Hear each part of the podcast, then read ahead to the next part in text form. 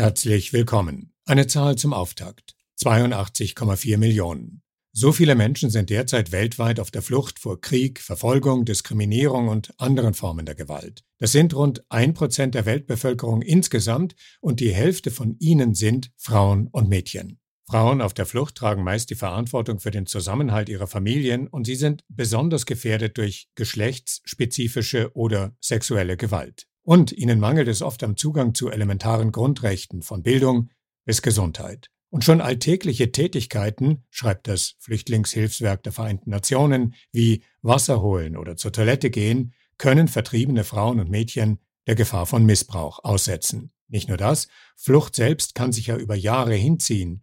Frauen und Mädchen haben daher besondere Bedürfnisse in den Flüchtlingscamps und auf sie zugeschnittene Unterstützungsangebote sind ganz besonders wichtig.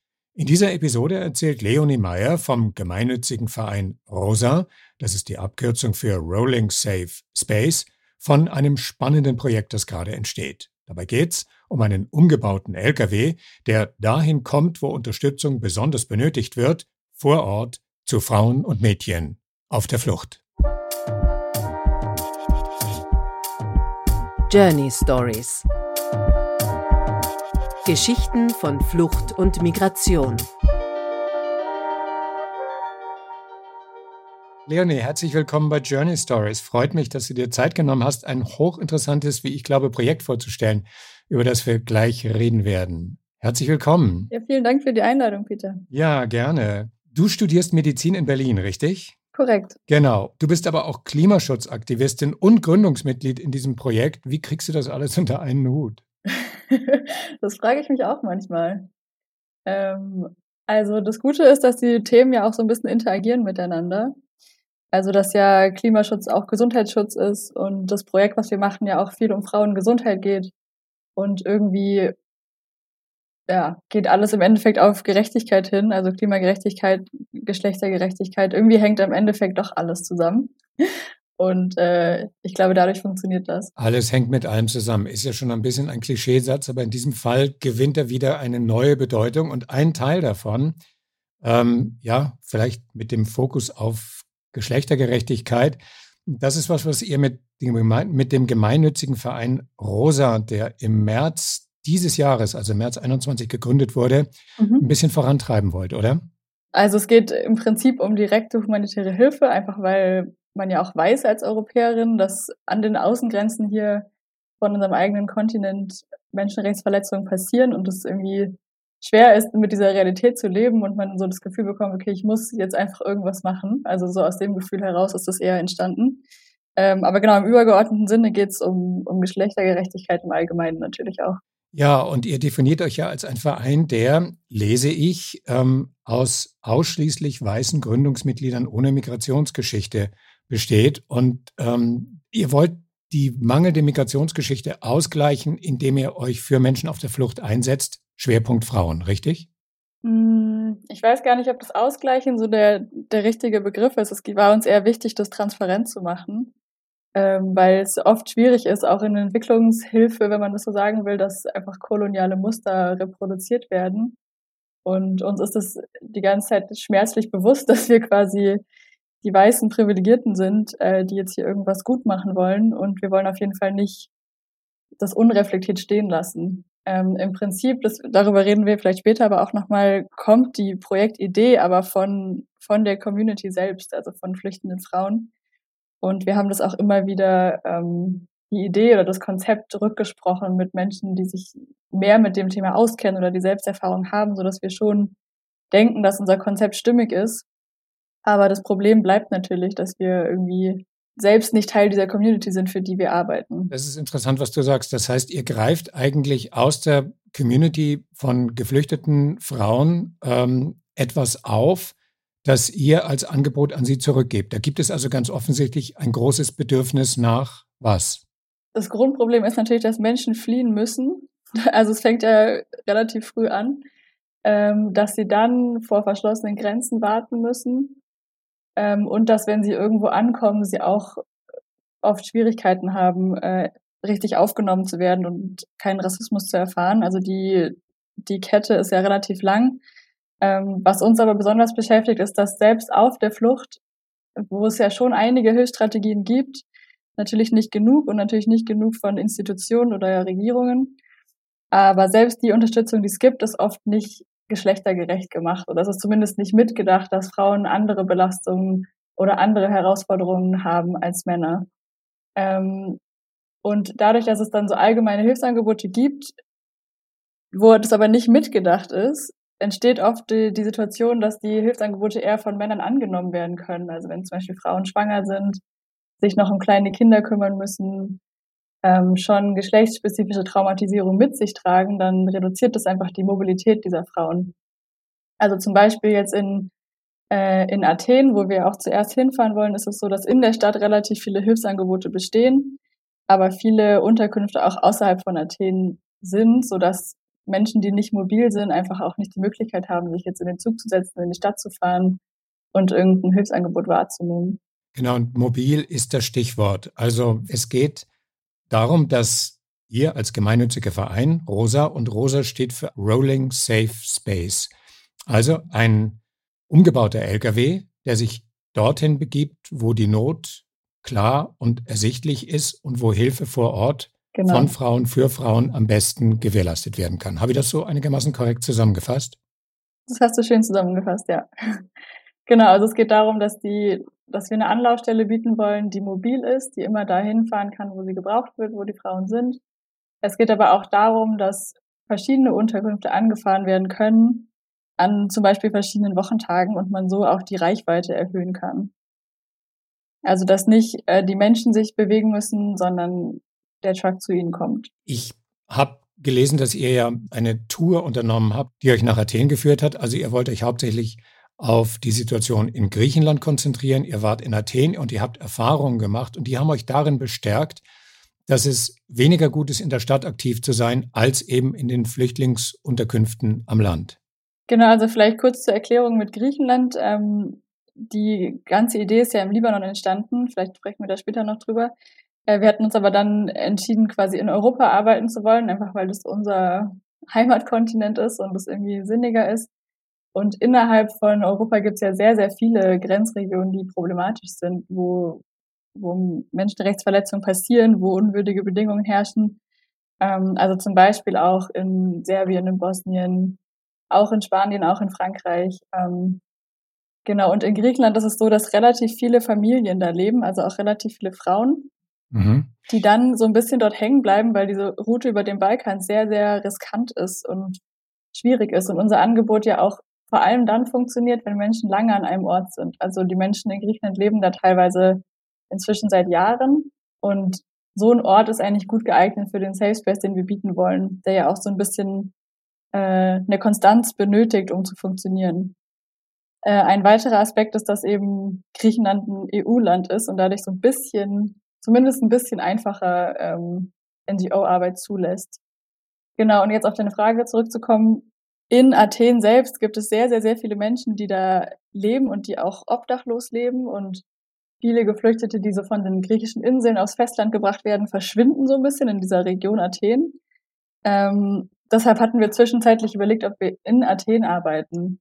Als wir aber dann vor Ort waren, ist auch klar geworden, dass es in Athen relativ viel gibt, natürlich immer noch nicht genug aber dass eigentlich unser Konzept von Anfang an schon so Sinn gemacht hat, dass wir natürlich zu den Menschen kommen wollen, die eben nicht sich in den Zug setzen und in die Stadt fahren und zu dem Hilfsangebot fahren, sondern die in den Unterkünften außenrum sind äh, und im Zweifelsfall ähm, gar keine Unterstützung erfahren. Äh, und wir haben dann auch in unserer Recherchereise mit Leuten gesprochen, die uns das so bestätigt haben, so ja, es gibt diese Camps außenrum und da gibt es teilweise sehr wenige agierende NGOs. Dann lass uns doch diese Idee mal plastisch werden lassen. Also es gibt einen LKW und der wird umgebaut, um diese Bedürfnisse erfüllen zu können. Wie muss ich mir das vorstellen? Wie groß ist dieser LKW? Wie groß ist der Aufwand, den ähm, für den Zweck der Betreuung von geflüchteten Frauen und Mädchen, muss man auch dazu sagen, nutzbar zu machen? Genau, das ist auch äh, eine sehr gute Frage, die wir natürlich schwer beantworten können, ohne dort gewesen zu sein. Und wir haben das große Glück, dass wir einen äh, LKW geliehen bekommen von einer anderen NGO, mit der, mit dem wir eine Pilotmission machen können. Nächstes Jahr im März fahren wir los für drei Monate und dann wird das ganze Konzept auch nochmal so ein bisschen re-evaluiert. Aber genau, der LKW, den wir jetzt haben, der ist relativ groß. ähm, so siebeneinhalb Tonnen. Also man braucht auch so einen speziellen LKW-Führerschein dafür. Ähm, und das Schöne ist, dass der schon so ein bisschen umgebaut ist. Also hinten kann man reinkommen, da ist eine Küche drin. Ähm, was uns auch wichtig war, dass wir irgendwie Möglichkeit haben, Tee zu kochen, irgendwie eine gemütliche Atmosphäre zu schaffen. Dann ähm, wollen wir hinten im LKW so einen abgetrennten Bereich haben, zumindest so ein bisschen sichtgeschützt, wo man so eine Art Untersuchung machen kann oder so eine medizinische Beratung oder eine Stillberatung von einer Hebamme. Also einfach so ein Ort, wo man sich irgendwie zu zweit oder zu dritt zurückziehen kann und irgendeine Form von medizinischer Begleitung gewährleisten kann. Genau. Und dann so dazwischen irgendwo soll es einfach einen Ort geben, wo man in Ruhe sitzen kann, eine Sitzecke, irgendwie vielleicht einen Ort, wo man ein Kind wickeln kann. Also quasi eine Wohlfühlatmosphäre schaffen in einem geschützten Rahmen, einen blickgeschützten Raum, ähm, wo man sich treffen und vernetzen kann und Gesprächskreise haben kann. Und ähm, genau, das einfach ein Ort ist, wo man, wo man unter sich sein kann. Wir hatten auch die Idee, noch ein Zelt mitzunehmen oder so eine Art von Pavillon, damit wir so äh, Bewegungssportkurse machen können. Ähm, das werden wir auf jeden Fall auch machen und ausprobieren. Da ist halt immer die Frage, wo man das dann aufstellt. Aber im Prinzip besteht die Möglichkeit, dass der LKW auch erweitert wird durch sozusagen Elemente, die, die noch angebaut werden. Mhm. Also wenn du sagst, dass der LKW die Möglichkeit bietet, dass dort Frauen sich untereinander aussprechen können, treffen können, das ist ja eigentlich die Grundidee von Safe Space, also aus der geflüchteten Unterkunft heraus in den LKW in einen sicheren, geschützten Rahmen, um die Dinge, die für Sie von Bedeutung sind, untereinander besprechen zu können. Also geht es auch sehr um diese Form von Empowerment, um dieses Schlagwort zu verwenden, oder? Ja, genau. Also natürlich ist auch wichtig zu sagen, dass es kein Safe Space sein wird, sondern eher ein Safe Fair Space, um genau zu sein. Natürlich äh, ist es sehr begrenzt und natürlich müssen diese Menschen dann auch danach wieder zurück in diese Unterkunft, egal was da drin passiert.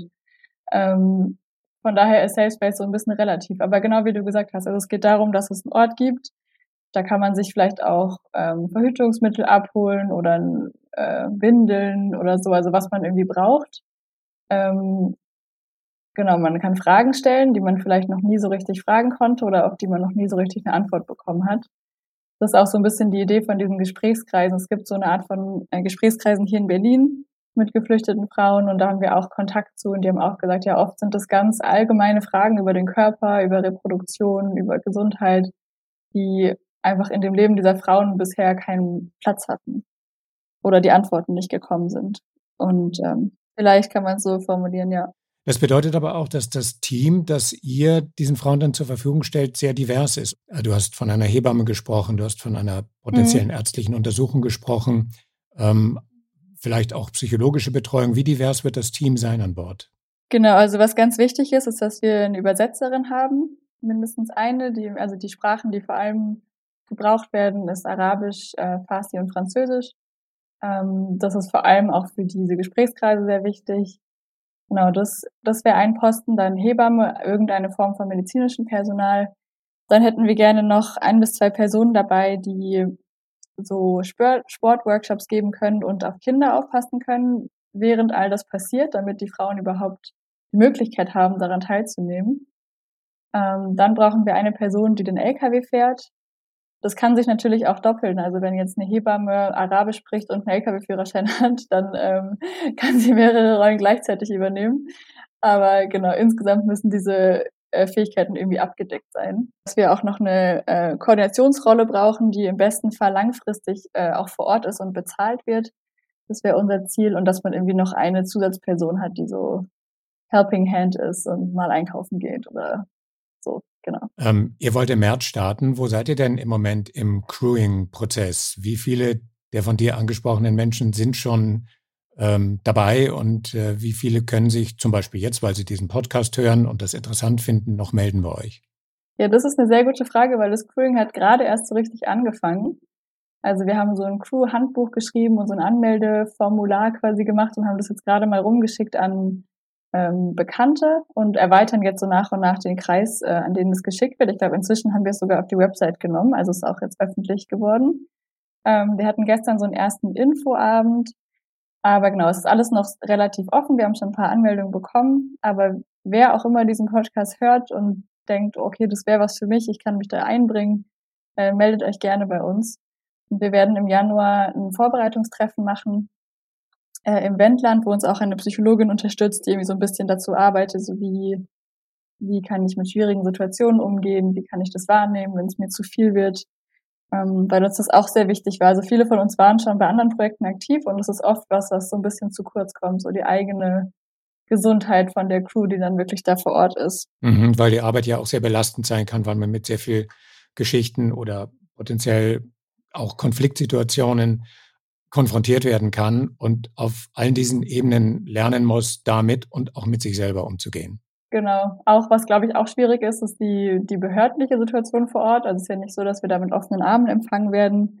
Es gibt ja auch oft die Situation, dass Hilfsangebote dann ankommen und erstmal von den Leuten, also uns werden da jetzt erstmal wahrscheinlich nicht die Leute die Tür einrennen. Man muss ja auch erstmal das Vertrauen der Leute gewinnen vielleicht sogar durch die Unterkünfte laufen und erzählen, hey, es gibt uns. Also ich glaube, am Anfang braucht man da auch eine hohe Frustrationstoleranz äh, und natürlich auch irgendwie Frustrationstoleranz gegenüber Behörden, die uns da nicht haben wollen. Also das ist ja auch alles sehr experimentell und noch sehr unsicher, was dann da genau passieren wird. Ja, wenn man jetzt zum Beispiel an die Situation auf den griechischen Inseln denkt, also mit Schwerpunkt Samos, wo jetzt ja dieses erste neue Camp ähm, der neuen Generation, das ja eigentlich eher einem Hightech Prison mehr entspricht als einem geflüchteten Camp. Da gibt es ja so gut wie überhaupt keinen, keine Möglichkeit mehr, zu den Leuten da drin zu kommen, äh, die selber sehr restriktiv behandelt werden mhm. in Bezug auf, wann dürfen sie raus und wann müssen sie drin bleiben. Ähm, das Ganze ist weit weg von der städtischen Infrastruktur, irgendwo mitten im Land. Und daraus ist ablesbar, zumindest an diesen konkreten Beispielen, ähm, dass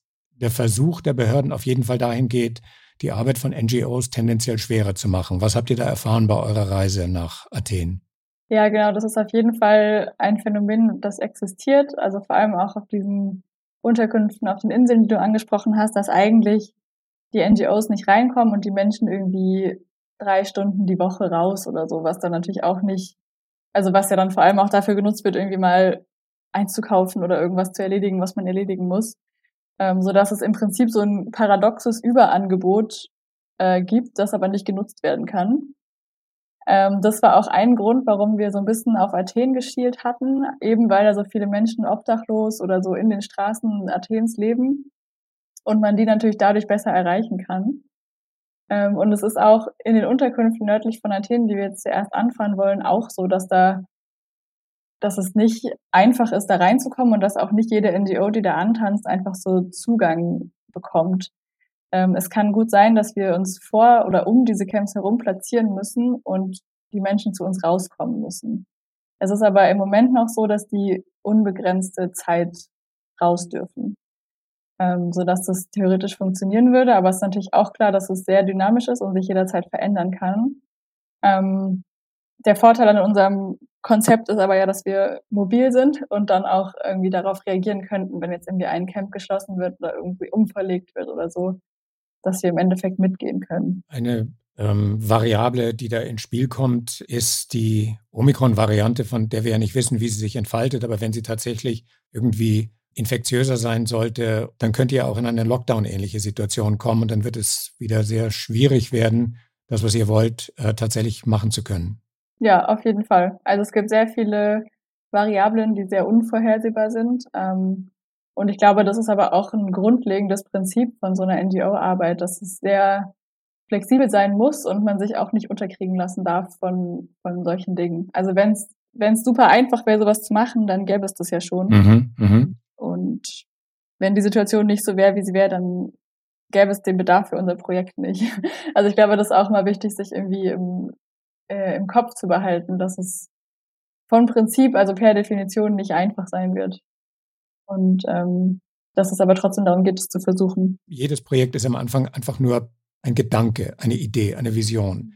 Und mhm. die muss sich dann vor Ort bewahrheiten. Deswegen seid ihr in Athen gewesen. Und ihr habt dort gemerkt, wenn ich das richtig verstehe, es wäre gut, den Gedanken Realität werden zu lassen, weil es dieses konkrete Betreuungsangebot gerade für Frauen und Mädchen auf der Flucht ganz besonders braucht.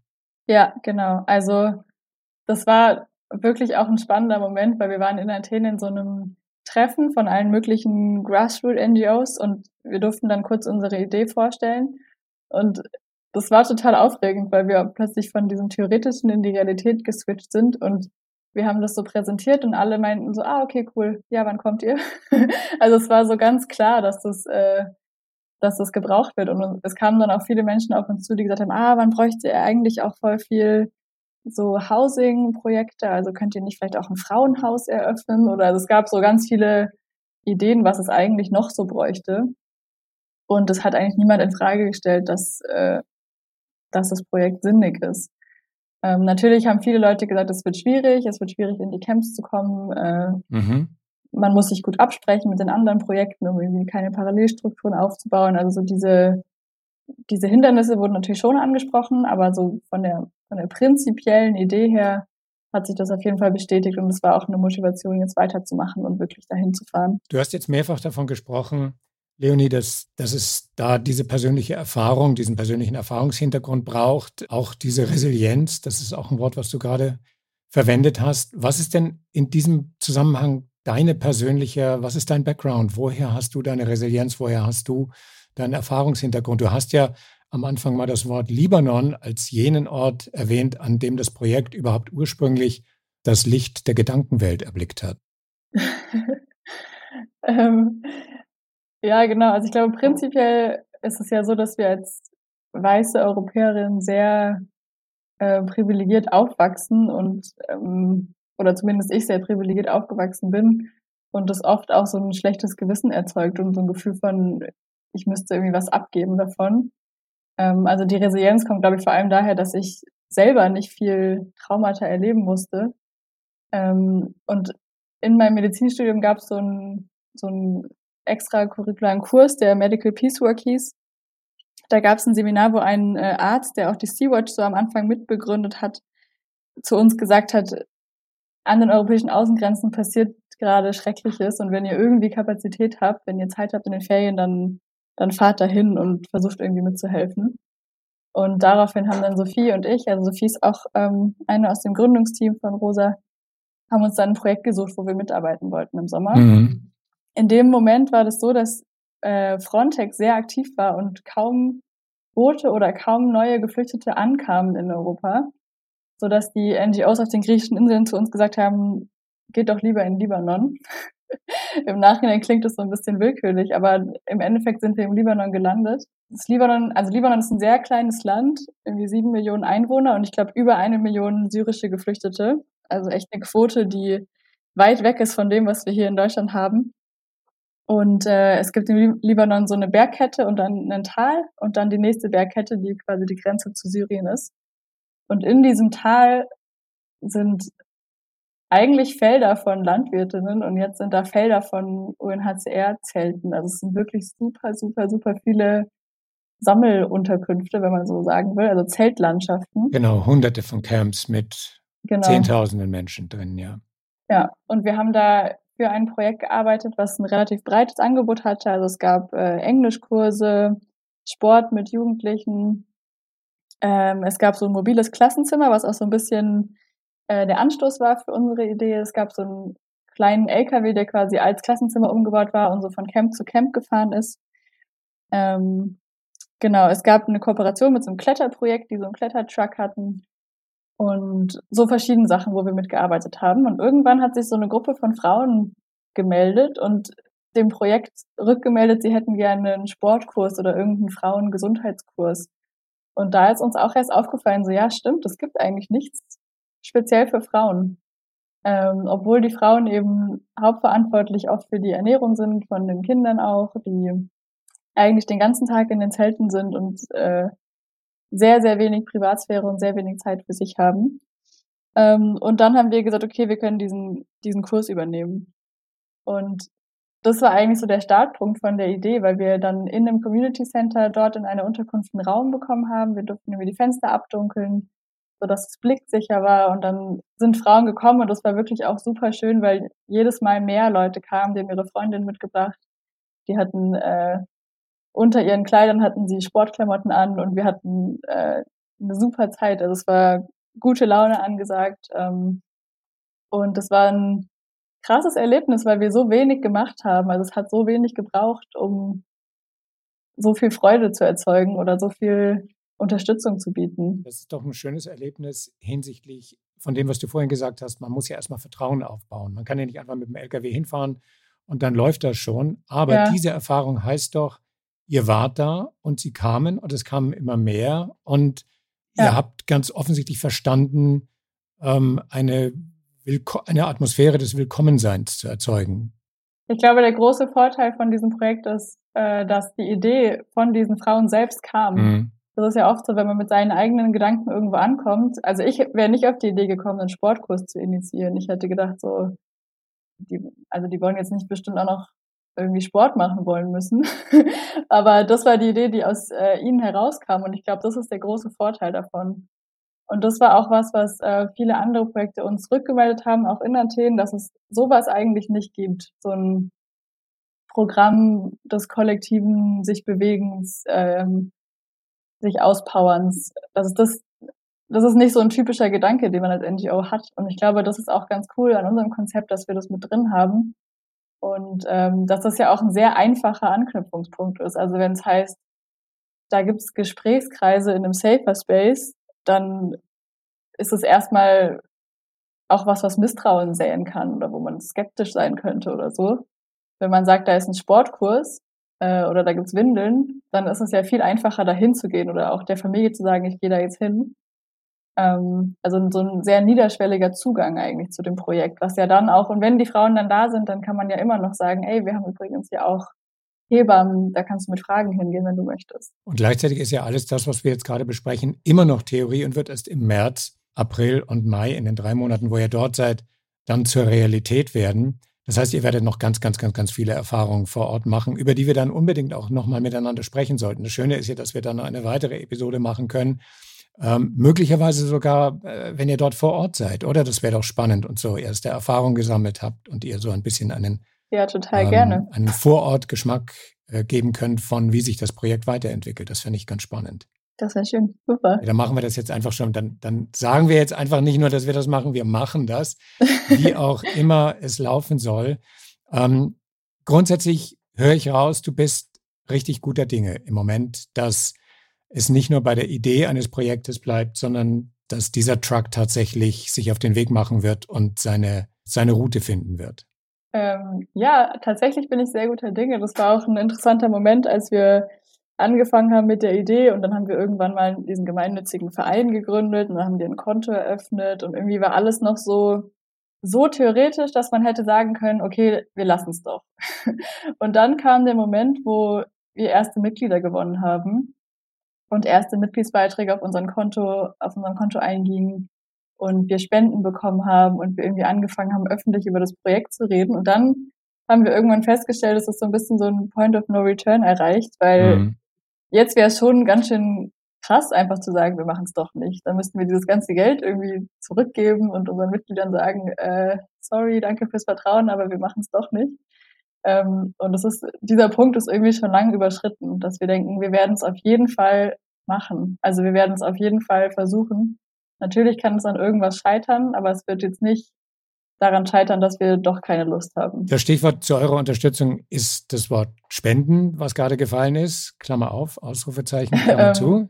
genau. Dies auch als kleiner Hinweis. Äh, wir verlinken natürlich auch auf eure Website und ähm, da kann man sich über den Projekt Fortschritt informieren und da kann man dann auch spenden, wenn man möchte. Oder, wir haben es ja schon angesprochen, sich persönlich einbringen in das Crewing, was gerade läuft.